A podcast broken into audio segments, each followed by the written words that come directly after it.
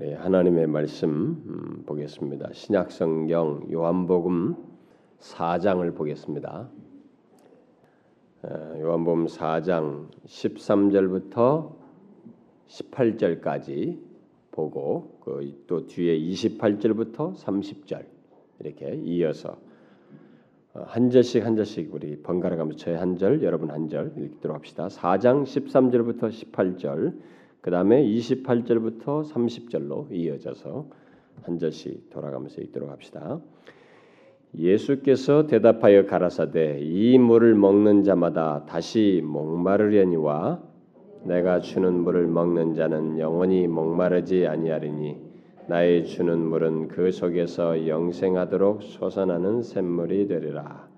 여자가 가로되 주여 이런 물을 내게 주사. 목마르지도 않고 또 여기 물길로 오지도 않게 하옵소서. 가라사대 가서 내 남편을 불러오라. 여자가 대답하여 가로되 나는 남편이 없나이다. 예수께서 가라사대 네가 남편이 없다는 말이 옳도다. 네가 남편 다섯이 있었으나 지금 있는 자는 내 남편이 아니니 내 말이 참되도다. 28절 여자가 물동이를 버려두고 동네에 들어가서 사람들에게 이르되 나의 행한 모든 일을 내게 말한 사람을 와 보라. 이는 그리스도가 아니냐 하니 다 같이 읽읍시다. 저희가 동네에서 나와 예수께로 오더라.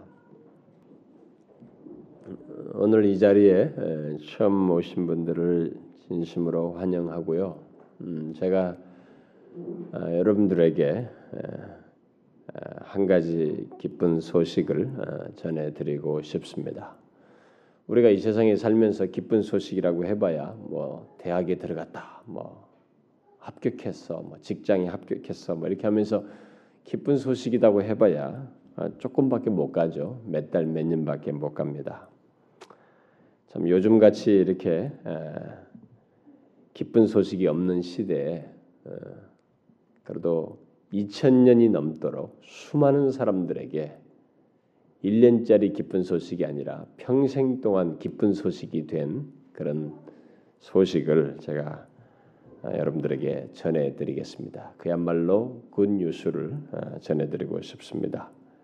그것은 아, 우리들에게 모든 인간에게 있는 것이에요. 우리들에게 사라지지 않는 죄책감, 여러분들이 그것을 감지하든 감지하지 못하든 뭔가 우리에게 이렇게 사람을 피하고 싶고 이렇게 자기를 그 은밀한 것을 감추고 싶어 하고 그 왠지 부끄러움을 쉽게 우리가 어떤 것에서 느끼게 되고 그 어떤 자신이 감추고 싶은 부끄러운 죄들을 다 가지고 있고 그것 때문에 뭔가를 이렇게 피하고 두려워하고 어, 주저하는 그런 것들이 우리에게 다 있어요. 그런 죄로 인한 두려움이 있습니다. 그런 두려움에서 벗어나고 또 우리가 인생을 살면서 삶의 이 공허함이 있어요. 뭘 이루었다 싶은데도 조금 지나면 공허함이 있어요. 서로 그렇게 사랑해서 결혼해놓고도 공허하고 심지어 인생을 생각 속에서라도 방황합니다. 몸은 방황 안 해도 몸까지 방황하는 사람도 있지만 생각도 방황하며 이런 인생의 방황을 하는 그런 우리들의 삶이 있는데 바로 그런 것을 끝낼 수 있는 소식을 전해드리고 싶습니다. 물론 이것은 제가 앞에서 말한 대로 단순히 예, 이렇게 뭐 교회 한 번 오는 것으로 어, 이렇게 되는 것은 아니에요. 예, 교회 한 번 왔다고 그래서 그런 것이 다 사라진다.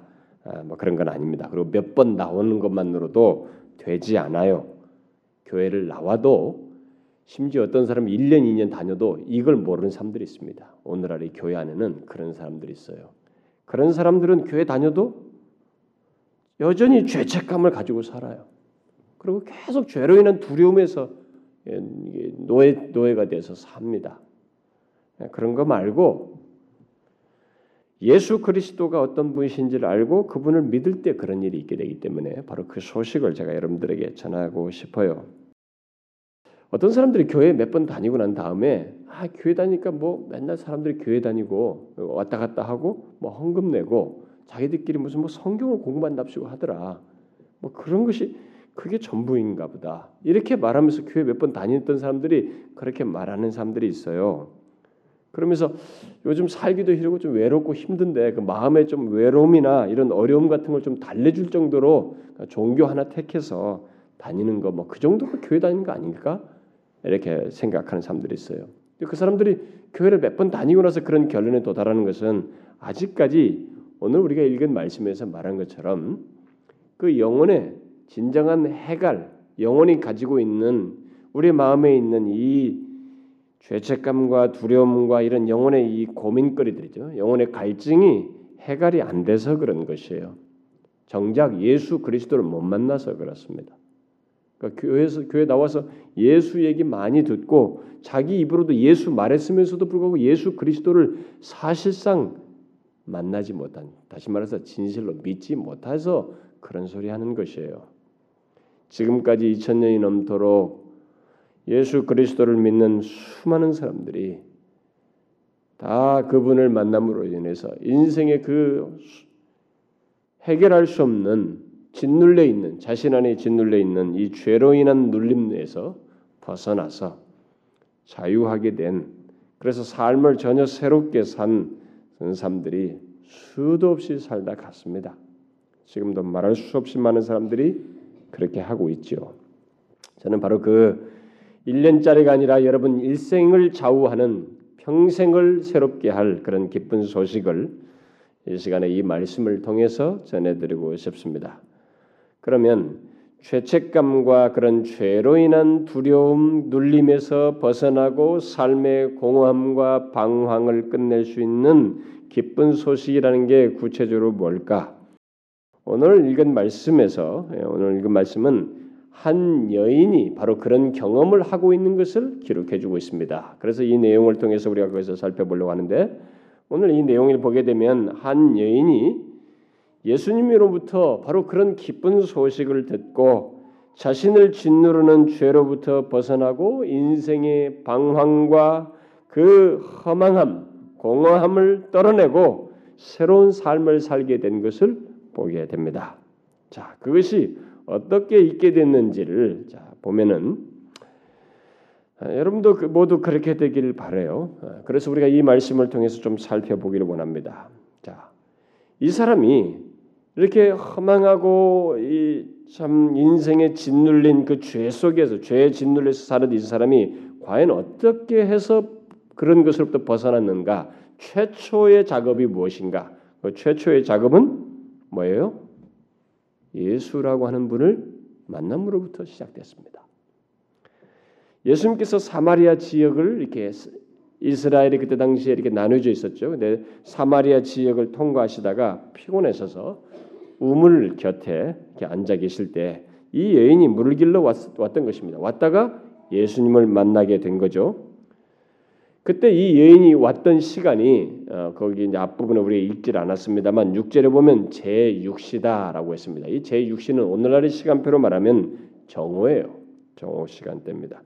근데 이 팔레스틴 지방은 정오는 너무 뜨거워요. 어, 정말로 뜨거워서 이 낮 시간에는 물길로 오질 않습니다. 사람들이 대부분 선선해지는 저녁 시간대에 물길로 나오죠. 그런데 이 여인은 바로 사람들이 물들어 오지 않는 그 시간에 이렇게 온 것입니다. 왜요? 사람들의 눈을 피하기 위해서 사람들이 안 오는 때에 혼자 온 것입니다. 자, 우리가 읽은 내용이 말해주듯이 이 여인은 자신의 부끄러운 모습, 곧 부끄러운 죄를 숨기며 살고 있었어요. 그렇기 때문에 사람들을 피해서 이 정오에 물길러 온 것입니다.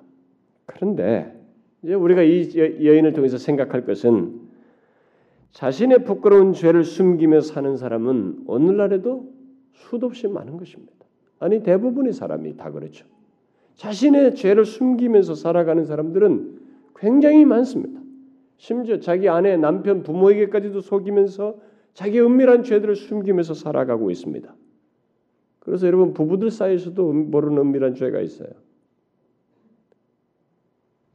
다 숨기면서 살아가고 있습니다. 그런 면에서 이 여인은 자신의 부끄러운 죄들을 숨기고 남몰래 고민하면서 살아가는 사람들의 모든 사람들의 전형이라고 말할 수 있어요. 지금도 사람들은 자신들의 부끄러운 내면을 숨기고 가능한 사람, 가능한 한 사람들에게 자신을 노출하지 않으려고 자신의 내면을 노출하지 않으려고 무지하게 애를 씁니다. 굉장히 애를 써요. 그래서 굉장한 방어를 잘하죠. 딱 자존심을 건드린다 싶으면 벌컥 화를 내면서 자기를 지키려고 하죠. 다 이게 부끄러운 자신의 내면을 보호하는 익숙한 스스로 터득해낸 우리의 태도예요.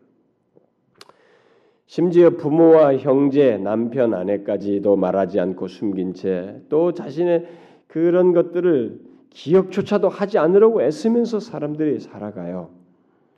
아마 여러분들 중에도 그런 사람들이 있을 겁니다. 그런 사람을 예수님께서 어떻게 그런 상태로부터 해방시켜서 새로운 삶을 살게 하는가? 먼저 예수님은 이 여인이 기, 이 지금 물을 길러 왔는데 그 여인이 길러온 우리가 흔히 마시는 이런 물이죠. 음, 길러온 물을 좀 달라고 하면서 이 물을 소재로 해가지고 말씀을 하시다가 이런 말씀을 하시죠. 나에게는 영원히 목마르지 않는 생수가 있다. 물을 소재로 해서 이 말씀을 하셔요. 영원히 목마르지 않는 생수에 대해서 말씀을 하십니다. 그러자 이 여인이 어떻게 반응했어요? 너무 솔깃하지 않습니까?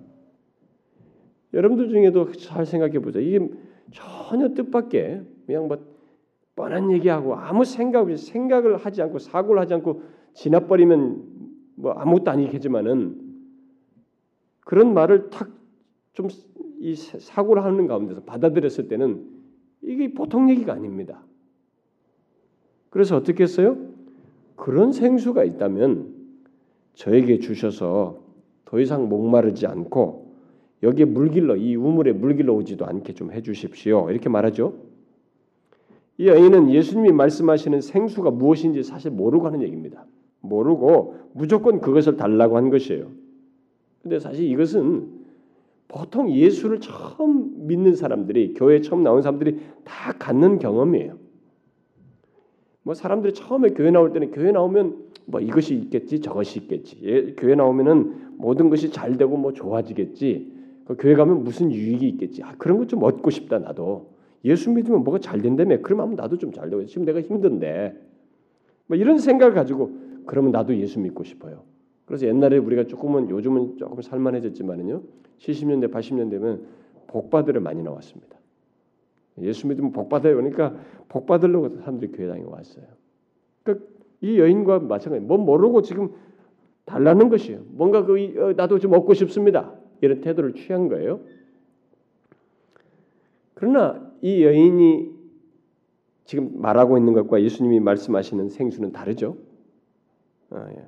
예수님께서 주시고 싶어하는 생수는 다른 것입니다. 이 여인이 말하는 뭐 생각하는 게 아니죠. 그런데 주님은 그렇게 모르면서 생수를 달라고 하는 여인에게 어떻게 했어요? 짜증 냈습니까? 이 무식한 여자인 그랬어요? 안 했죠. 짜증 내지 않고 나무라지 않고 그녀의 그런 기대감을 잘 활용하셨습니다. 이미 예수 믿는 사람도 과거에는 다 그랬어요. 뭐 혹시 여기 지금 교회에 나와서 예수 믿는 사람들도 여러분 과거를 다 생각해 보세요. 다 그랬잖아요. 저도 어렸을 때 뭐 북치니까 따라갔단 말이죠. 그러니까 뭐, 뭐 먹을 거 주니까 좋아서 갔단 말입니다. 꼭 이 여인처럼 막연한 기대감과 소원을 소원함을 가지고 뭐가 좋을 것이 좋은 것이 양 그렇게 해서 예수를 믿고자 한 거 아니에요? 그래서 조금 더 어, 그 기대감이 제대로 된 사람들 중에는 정말로 예수 믿으면 구원을 받을까? 구원받는다는 게 도대체 뭐지? 영생을 얻는다는 게 정말 영생을 얻는 거야? 예수를 믿으면 인생이 달라진단 말인가? 삶의 방황, 이 끝난단 말이야? 뭐 죄에 대한 두려움과 부끄러움에서 해방될 수 있을까? 그렇다면 나도 좀 그러고 싶다. 뭐 이런 기대감을 가지고 조금 오죠. 그래서 교회를 다녔던 우리의 그런 경험이 있습니다. 그런데 그런 반응은 사실상 굉장히 희망적이에요. 물론 그렇게 기대감을 갖고 있다가 중간에 탈락한 사람들도 있습니다. 그러나 일단 그런 반응은 상당히 희망적이에요. 여러분들 중에도 그런 반응이 있길 바래요.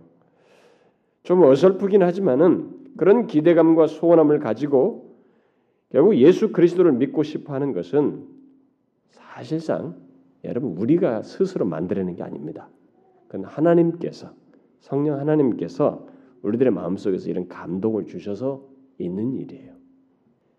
여러분이 스스로 절대로 그런 감정, 그런 감동을 못 만들어냅니다.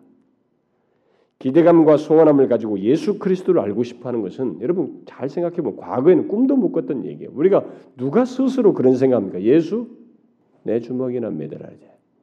우리가 그랬다고요. 아 예수 이끌어지면 또 아, 예수쟁이 또 왔구만 이거. 무조건 편견, 알아볼 생각도 안 했습니다. 무조건 편견을 가지고 얘기했잖아요. 그런데 나도 정말 그 예수 그거 좀 알고 싶습니다. 이런 기대감이 생긴다는 것은 분명히 하나님께서 그 사람 안에서 지금 뭔가 역사하고 있다. 감동하고 있는 것입니다. 기회를 주시고 있다는 하나의 사인이라고 볼 수 있어요. 여러분 중에도 혹시 그런 마음이 있어요? 아, 지금 들으면서 그래, 나도 좀 그런 거 좀 알고 싶다. 생수를 얻고 싶다. 예수를 믿고 싶다. 어, 여러분 그런 기대감이 있으시면 그것은 여러분들에게 아주 좋은 일을 하나님께서 시작하고 있는 것입니다. 자 그러면은 그렇게 기대감과 소원함을 가지고 생수를 달라고 하는 여인에게 예수님께서 뭐라고 말씀하셨어요? 그래 알았다. 네가 비록 모르지만 였다 하면서 이렇게 어설픈 기대대로 줬습니까? 아니죠. 뭐라고 하셨어요? 뭐라고 했습니까? 그 16절에 생뚱맞는 얘기 하시잖아요. 갑자기 내 남편을 데려와라 이렇게 했습니다. 그랬죠? 여러분 이게 문맥이 안 맞지 않습니까? 아니 내게는 생수가 있다. 영혼이 목마르지 않는 생수가 있다. 아, 그러면 그걸 좀 주십시오. 그러면 그래? 그것은 네가 지금 오해하고 있어. 이렇게 설명을 해야 되잖아요. 근데 갑자기 요즘 말로 생뚱맞는 얘기를 하는 거 갑자기요.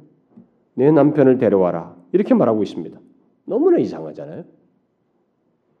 그러나 이 여인이 진짜로 영혼의 생수를 얻으려면 그 예수님은 깊은 뜻을 진도를 빨리 지금 나가고 있는 것입니다. 사람은 거기에 따라가기만 하면 돼요. 사실상 우리는 뭐 복잡한 걸 원하지만은 사실 하나님 예수님은 거기에 싹 진도를 빨리 나가고 있는 것입니다. 이 여인이 진짜로 영혼에 그 눌려 있는 이 목마름, 음? 예수님께서 주시고자 하는 영혼이 목마르는 생수를 이 여인이 얻으려면 그녀의 영혼을 짓누르는 죄를 다뤄야만 하기 때문에 그 죄를 인정하고 내려놓아야만 하기 때문에 바로 이 얘기를 하신 거예요. 내 남편을 데려가라. 이렇게 말씀하셨어요. 이해가 가시나요? 이 말을 해야 이제 이해가 풀리는 것이에요. 사실 예수님은 이 여인이 이 여인을 우물가에서 만나기 전에 전부터 이 여인에 대해서 알고 있어요. 누가 말해줘서가 아닌 게 아니라 그는 하나님이시기 때문에 육신을 입고 오신 하나님이시기 때문에 그녀가 어떤 상태에 있는지 왜 남들이 오지 않는 이 시간에 이 여인이 오고 있는지를 다 알고 그렇게 말씀하신 거예요. 그래서 오늘 그 읽은 28절 말씀대로 이 여인에게 남편이 다섯이나 있었던 것을 알고 있었던 것입니다. 따라서 이 여인이 정말로 생수를 얻으려면 그녀의 마음을 짓누르고 있는 짐덩어리, 숨기고 있는 죄의 짐을 내려놓아야만 했던 것이에요. 그래서 내 남편을 데려오라 한 것입니다. 이 여인은 첫 번째 남자와의 관계 속에서 실패했음이 분명하죠. 근데 옛날 시대에는 요즘 같으면 우리가 자립심이지 뭐 사회가 이렇게 서로 부부가 맞벌이 하지만 우리도 옛날 시대는 맞벌이 못했지 않습니까? 어, 근데 옛날 시대 여인들이 결혼해서 실패하면 자신의 이 경제력을 스스로 잘 챙기지 못했습니다. 대체적으로 혈육과 관계 속에서 어떤 가족이 붙어 살거나 그랬지 그렇게도 못할 거면 어떤 남자에게 또 다시 의지해야만 했습니다. 그러니까 두 번째 남자에게 의지했던 것이죠. 근데 거기도 아니었던 것이에요. 또 세 번째 남자에게 의지했던 것입니다. 또 아니었어요. 그 남자도 그녀에게 안식을 주지 못하고 그 사람을 의지해서 살 수 있을 만큼의 그것이 안 되었던 것입니다. 오히려 놀림만 당하고 희망을 가졌지만 희망이 꺾이고 무시당하고 수치를 당하게 되고 모욕감을 반복적으로 느끼게 되는 그런 경험을 했던 것입니다. 그게 다섯 번째까지 한 거예요. 여러분 이런 여인을 한번 상상해 보십시오. 사는 것이 고달프고 두렵기까지 하는 것입니다. 여러분 인생이요 이렇게 경험하게 되면 좀 적나라하게 자기의 실체만 좀 드러나게 되면 사람은 정말 사는 게 두렵습니다. 특히 그런 자신이 노출되는 것이 또 더 두려워요. 왜냐하면 이 남, 남편들에 의해서도 그렇게 짓밟히고 있는 것도 두렵고 힘든데 이제 더 많은 사람들에게까지 노출돼서 자기가 놀림이 되는 것이 더 두려운 것이에요. 그래서 이 여인은 사람을 피하게 된 것입니다. 그래서 사람으로부터 사회로부터 자신을 자꾸 고립시킨 거예요. 그래서 여러분 사람은요 자기 안에 이 감추는 죄가 더 축적되면 축적될수록 고립시키는 성향이 있습니다. 심지어 부모들에게까지도 감추고 자꾸 감춰요. 아내에게 남편에게도 감춥니다. 자식에게도 감추고 자꾸 자기를 고립시켜요. 인간은 그런 고립시키는 성향이 있습니다. 그게 사실 두려움 때문이에요.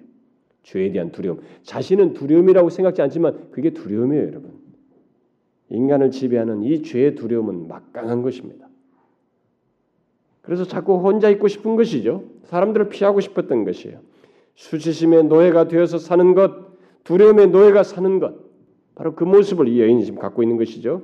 성경은 바로 그것을 죄의 노예가 되어서 산다라고 말하고 있습니다. 그게 다 죄의 노예가 되어서 사는 것이에요. 죄에서 해방되지 않기 때문에 있는 현상들입니다. 지금 이 세상에는 그런 사람들이 굉장히 많죠. 여러분들 중에도 그런 사람이 있을 거예요.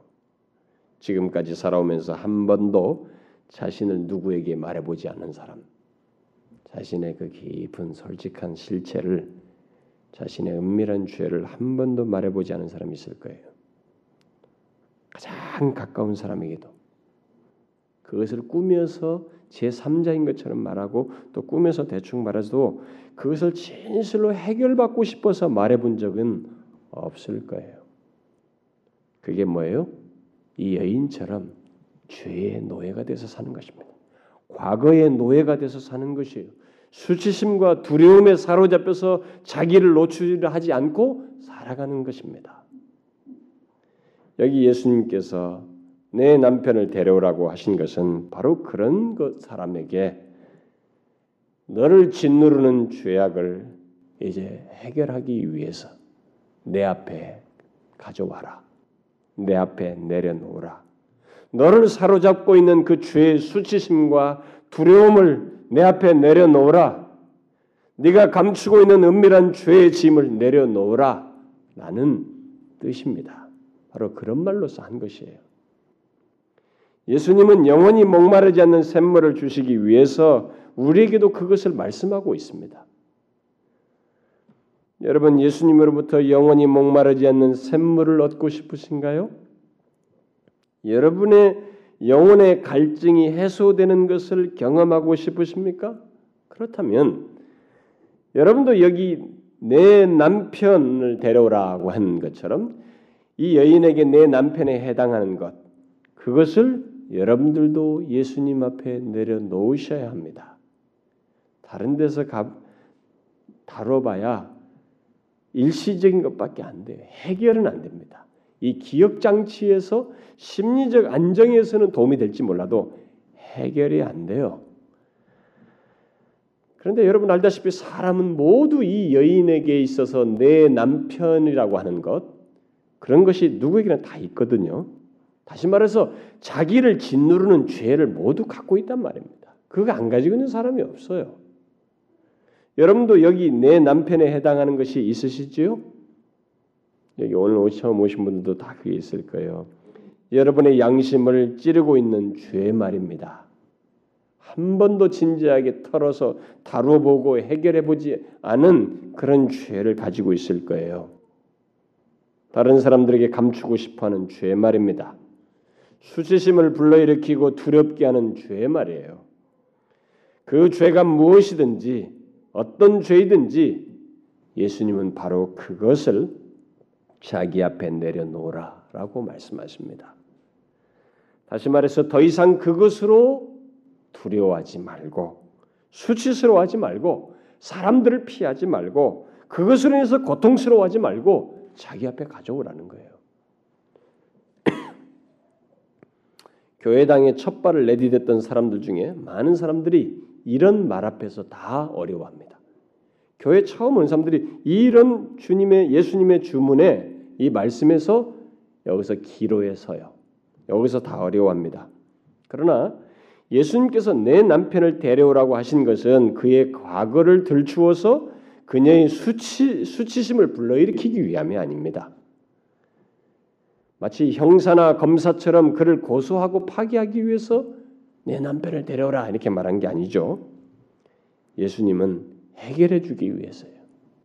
이 여인을 짓누르고 있는 그 죄의 막강함을 죄가 주는 두려움을 그 수치심을 죄책감을 평생 동안 해결, 평생 동안 해결하지 못하고 짊어지고 있는 그 죄의 짐을 그 죄의 노예로부터 벗어나도록 하기 위해서 하신 말씀이에요. 예수님은 지금도 영원히 목마르지 않을 생수를 주시기 위해서 사람들에게 우리들에게 말씀하십니다. 너의 문제를 내 앞에 가져와라. 너를 짓누르는 죄를 가져와. 내가 지금 무엇 때문에 두려워하고 있는가? 네가 지금 두려워하고 있는 것을 내 앞에 내려놓으라. 네 양심을 찌르고 있는 가책과 죄의식을 내 앞에 내려놓으라고 말씀하셔요. 우리가 읽은 말씀은 우리에게 그것을 말하기 위함입니다. 우리의 모든 것을 주님은 역시 다 아시고 지금 자기 앞에 내려놓으라고 말씀하십니다. 그러므로 여러분 조금은 주저스러울 수 있어요. 아무것도 말하지 않은 것, 내 속에 계속 몇십 년째 묻고 있고 감추고 있는 그런 것들을 무겁게 그저 자기를 짓누르고 있는 것을 꺼낸다는 것은 정말로 주저스러운 얘기예요. 조금 주접스럽고 주저스럽고 당황, 당황스럽지만은 여러분 그것이 거기서 벗어나는 길이에요. 영원한 생수를 얻는 길입니다. 여러분들도 이 여인처럼 반응하십시오. 이 여인이 어떻게 반응했어요? 17절에 나는 남편이 없습니다. 이렇게 말했어요. 이게 무슨 뜻입니까? 지금 아무 남자하고 살고 있지 않습니다. 그 말이에요? 거짓말로 지금 자기를 감추고 핑계 대는 것입니까? 아닙니다. 지금 또 다른 남자와 살고 있습니다. 그런데도 그녀가 나는 남편이 없다고 말한 것은 예수님께서 뒤에 설명하시죠. 그 말이 무슨 뜻이었는지 그녀가 어떤 마음으로 그렇게 말했는지를 뒤에 설명합니다. 네가 남편이 없다는 말이 옳도다. 네가 남편이 다섯이 있었으나 지금 있는 자는 내 남편이 아니니 네 말이 참되도다. 예수님이 이렇게 토를 다셨어요. 알고 말씀하셨습니다. 다섯이 있다는 말도 안 했어요. 그냥 이 여인은 그저 그 말 앞에서 솔직하게 말했을 뿐인데 주님께서 다 말씀하셨어요. 그렇다면 이 여인이 나는 남편이 없습니다라고 말한 것은 무슨 뜻이란 말이에요? 그 말은 나는 지금까지 엉망으로 살았습니다. 그리고 지금도 그렇습니다. 나는 정상적인 모습을 가지고 있는 사람이 아닙니다. 정말로 부끄럽기 그지없는 사람입니다. 라는 고백이죠. 그런 고백이에요. 한마디로 말해서 자신의 죄를 인정하며 저는 죄인입니다. 라고 말한 것이에요. 여러분 이 여인이 한 것이 무엇인지 아시죠? 아시겠죠? 바로 숨기고 감추었던 자신과 자신의 죄를 인정한 것입니다. 여러분 이 여인이 처음에 물길로 왔을 때와 이 모습을 한번 비교해 보시면 어떤 변화가 생겼죠? 자신을 감추려고 사람을 피해 정오에 왔던 자가 지금 어떻게 바뀌었어요? 자신은 정상적인 여자가 아니고 죄인이라고 시인했습니다. 그러자 예수님께서 어떻게 말했습니까? 옳도다 내 말이 참되도다라고 하시며 기뻐하셨어요. 예수님은 지금도 이것을 기뻐하십니다. 이것을 원하셔요. 영원한 영원히 목마르지 않는 생수를 주시기 위해서 바로 이것을 우리에게 원하십니다. 내 남편을 데려오라고 말씀하시며 우리에게 있는 죄를 하나님 앞에서 시인하며 우리가 엉망으로 살았습니다. 지금까지 너무나 우리는 부끄러운 죄인이에요. 나는 아무에게도 이것을 감추고 말하지 않고 내 자신을 보호하면서 살아왔습니다. 한 번도 나는 내가 죄인이라고 생각지 않으면서 이것을 그러면서도 나는 두려워하면서 살아왔어요. 사실 제 실체는 이것입니다. 라고 시인하고 고백하는 것을 원하십니다. 여러분들의 은밀한 것을 다른 사람들에게는 고백하지 않아도 돼요. 자신의 과거를 굳이 남편에게, 아내에게 고백하지 않아도 됩니다. 할 필요 없어요. 그러나 영혼의 갈증을 해소하기 원하고 예수 그리스도께서 주시는 새 생명을 얻고자 한다면 우리의 죄를 용서하심으로 영원히 목마르지 않게 하실 수 있는 예수 그리스도께 우리 주님께 자신이 어떤 사람인지 죄인인지 얼마나 우리가 자신을 은폐하면서 엉망으로 살아왔는지를 인정하셔야 합니다. 그것을 잊으려고 막 수양할 필요 없어요. 주님은 다 알고 있습니다. 그것을 시인하셔야 합니다. 주님은 그런 자를 기뻐하며 받아주시고 그의 죄를 용서해 주십니다. 그러므로 조금도 주저하지 마세요. 여러분이 지금까지 어떻게 살았든지 아무리 더러워도 상관없어요. 그리고 나름대로 깨끗하게 살았다고 하는 사람도 감추지 마세요. 그런 사람일수록 더 잘 감추는 것입니다. 그리고 더 잘 보이려고 몸부림치면서 사실상 두려움의 다른 모습을 드러내요. 그러지 마세요, 여러분. 있는 그대로 주님께 내려놓으세요. 고백하시라고요. 주님은 받아주십니다. 용서하셔요. 혹시 여러분들에게 이런 질문이 안 생기나요? 아, 예수님께서 어떻게 우리의 죄를 용서하신단 말이야? 어? 그가 뭔데? 그가 누군데? 무슨 권세로 무슨 능력으로 우리를 용서하신단 말이야? 이런 질문이 생기시나요? 다른 성경에 뒤에 보면은 그 베드로서가 있어요. 베드로전서에서 이렇게 말하고 있습니다. 몸소 다시 말해서 예수님께서 직접 친히 우리 죄를 짊어지고 십자가에 달려 돌아가심으로써 또 그리스도께서 상처를 입으심으로써 십자가에 달려 상처를 입으시 그렇게 하심으로써 우리를 낫게 하였습니다. 치료하셨다는 거예요. 그 죄의 문제를 치료하셨다는 것입니다. 예수님께서 남편 다섯을 둔 여인을 용서하실 수 있는 권세는 또 죄를 숨기며 죄책감에 빠져 사는 우리를 용서하시고 자유하게 하실 수 있는 권세는 그가 십자가에 달려서 우리의 죄를 대신 지시고 그 모든 고통을 감당하셨기 때문입니다.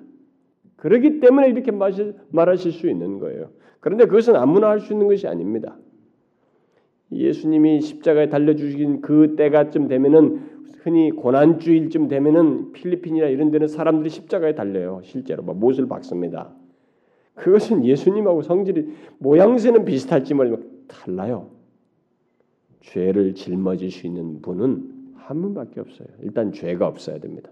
죄 있는 자는 자기 자신이 그 누군가의 해당을 받아야 할 자이지 스스로 할 수 있는 자가 아니에요. 누군가의 죄를 걸머지려면 죄가 없어야 돼요. 그래서 하나님의 아들 예수 그리스도께서 이 땅에 육신을 입고 오신 것이에요. 그래서 십자가에 달려 죽으신 것입니다. 사람으로서는 할 수 없는 일이에요. 이 세상에 아무리 성인과 위인들이 종교적인 어떤 창립자들이 있어도 그들은 다 인간으로 태어났기 때문에 죄인이기 때문에 남의 죄를 대신 질 수가 없어요. 죄 없으신 분만이 남의 죄를 대신 질 수 있습니다. 성경이 바로 그것을 얘기하는 거예요. 수천 년 동안 예언되고 그런 분이 올 것이다, 올 것이다, 올 것이다라고 수많은 세대 세대를 거쳐서 예언하시다가 마침내 하나님의 아들 예수 그리스도께서 오셔서 때가 참에 때가 됐을 때 오셔서 실제로 우리의 죄를 지시고 십자가에 달려 죽으신 것입니다. 그래서 그분이 그런 권세와 능력으로 말씀하시는 거예요. 죄에서 자유하게 하시고 용서하실 수 있는 것으로. 그래서 내 남편을 데려와라. 이렇게 말씀하신 것입니다. 여러분 아시겠어요? 그래서 예수 그리스도밖에 없다는 말을 하는 것입니다. 무슨 이게 뭐 독선적이다. 아니 독선적인 거 뭐거네. 진리는 유일한 것이에요, 여러분.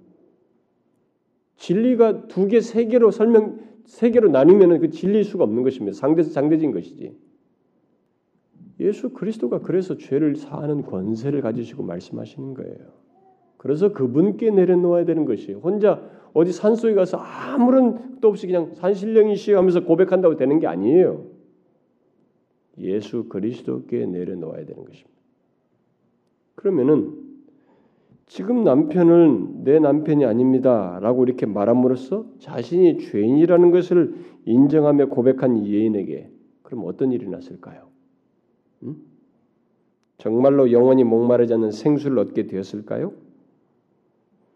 그야말로 두려움의 노예로 살던 상태에서 죄에 노예했던 상태에서 자유하게 되었을까요? 뻔한 질문이죠. 우리는 그 내용을 우리 뒷부분에 읽었던 28절부터 30절 사이에서 보게 됩니다. 이 여인 안에 어떤 일이 일어났다는 것입니다. 이 여인 안에 있던 그 내면의 이 얘기 뭐 그런 것은 묘사가 안 돼 있지만 그것을 설명해 주는 내용이 거기에 기록되어 있죠. 어떤 일이 일어났어요? 이 여인은 물길로 왔습니다. 이 갈증을 해결하기 집에 피로를 채우기 위해서 물길로 왔는데 물동이를 다 버려두고 동네로 들어가서 사람들에게 자신이 그리스도를 만났다 이렇게 말했습니다. 막 방방 뜬 거예요. 사람들에게 다니면서 세 가지 놀라운 변화가 있었다는 것을 결국 말하고 있죠. 뭐예요? 첫째는 이 여인은 물길로 왔음에도 불구하고 물동이를 버려두고 갈 만큼 마음이 달라졌습니다. 흥분하고 있어요. 기뻐하고 있습니다. 수심에 차고 두려워서 짓눌려 있다고 온 사람이에요. 죄책감에 짓눌린 생태로 온 사람입니다. 그런데 지금 날아갈 기분과 그런 기쁨을 가지고 가고 있습니다. 여러분, 내가 오늘 밤에 집에 돌아가가지고 내 좀 오늘 기분이 조금 가라앉는데 이걸 확 바꿔봐야지. 진짜로 기쁘게 방방 뜰 정도로 기쁘게 바꿔봐야지. 여러분 한다고 해서 됩니까? 아무리 가서 해보세요 저녁에 가서 안 돼요.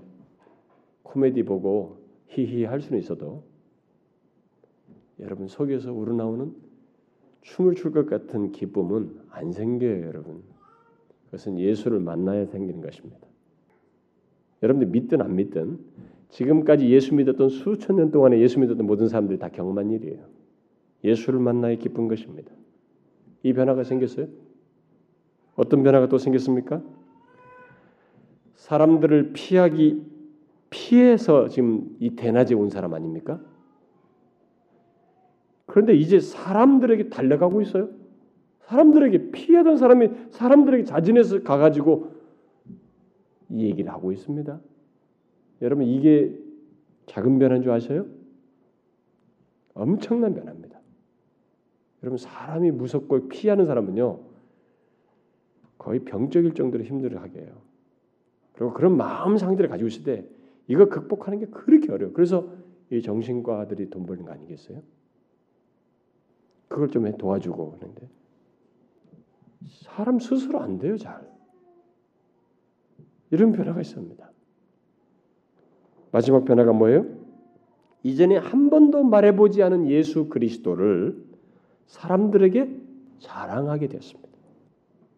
이런 변화는 이 여인이 스스로 만들어낸 것이 아닙니다.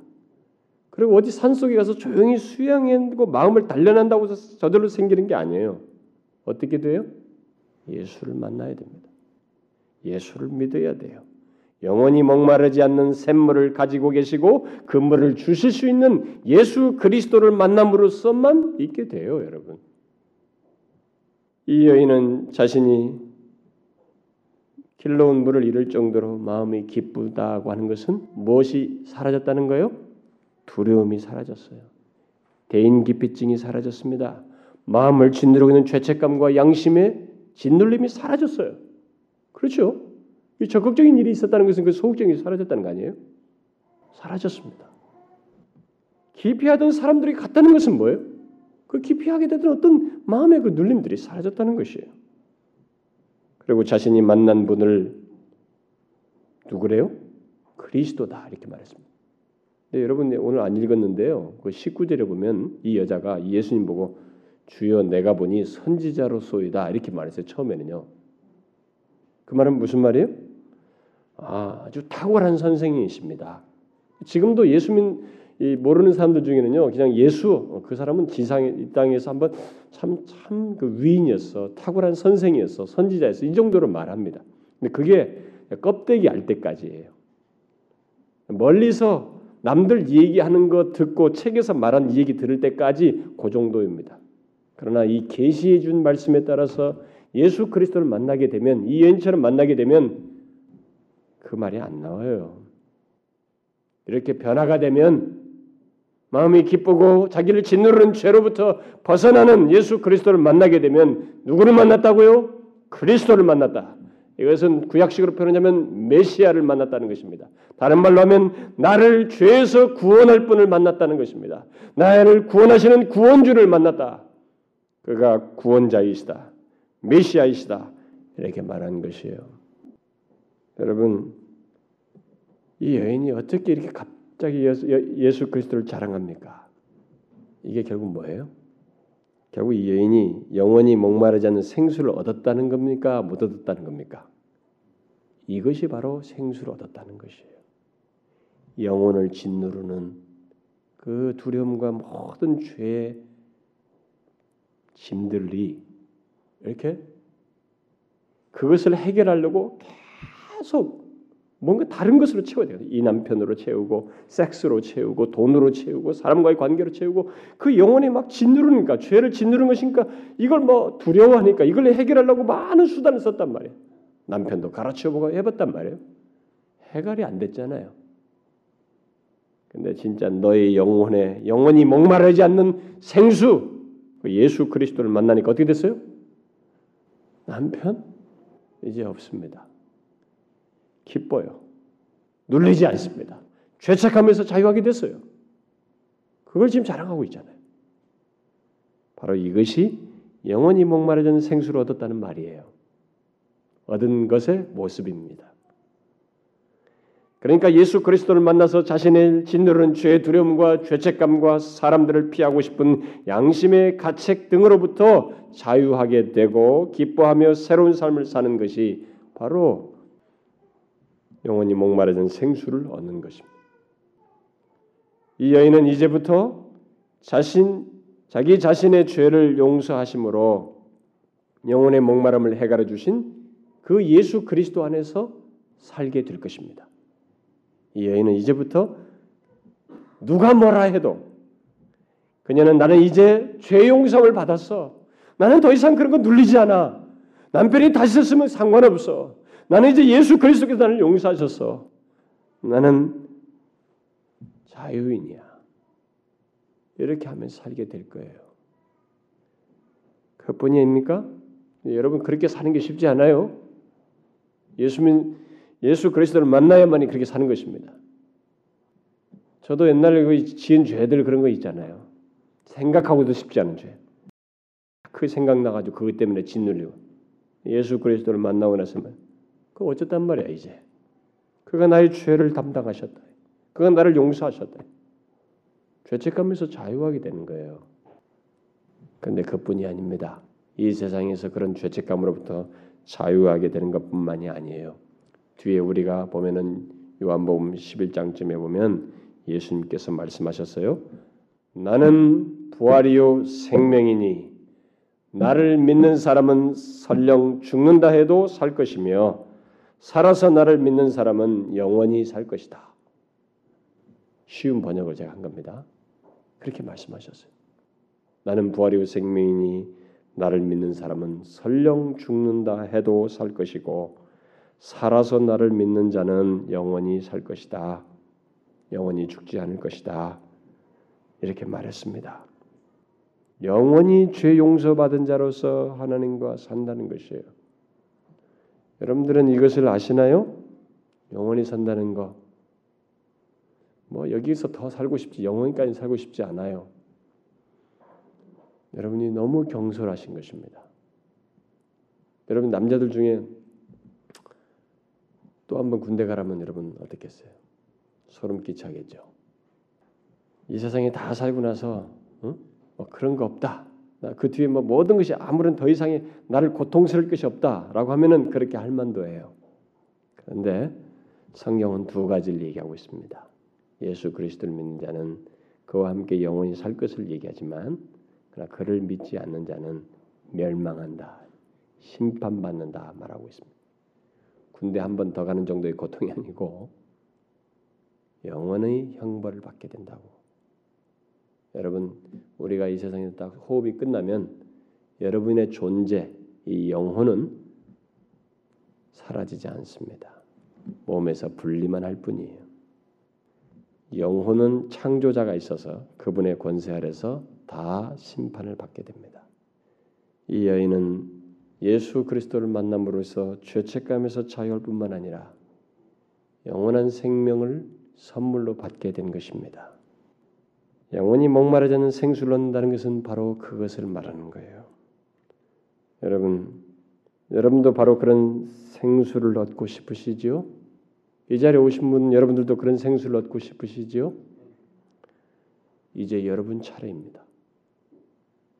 주님은 여러분에게도 그 생수를 주시기를 원하십니다. 그래서 여러분을 이곳에 오게 하신 거예요. 여러분 어쨌든 이 자리에 왔잖아요. 음?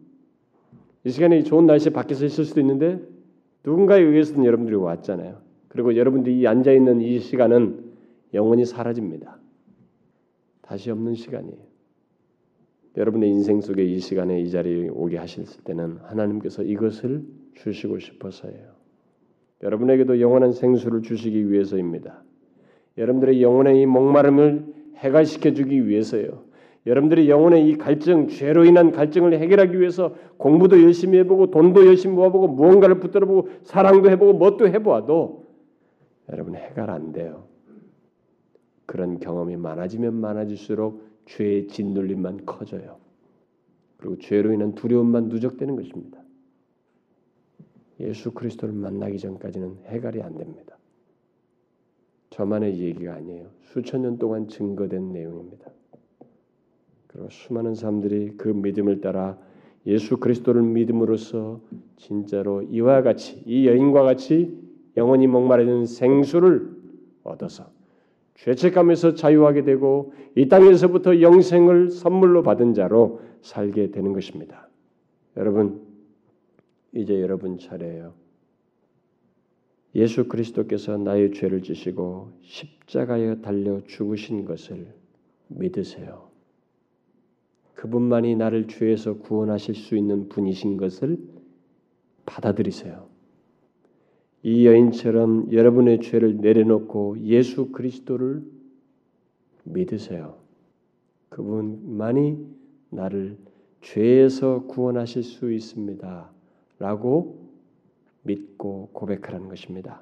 혹시 이게 안 믿어지거든 정상이에요, 그거.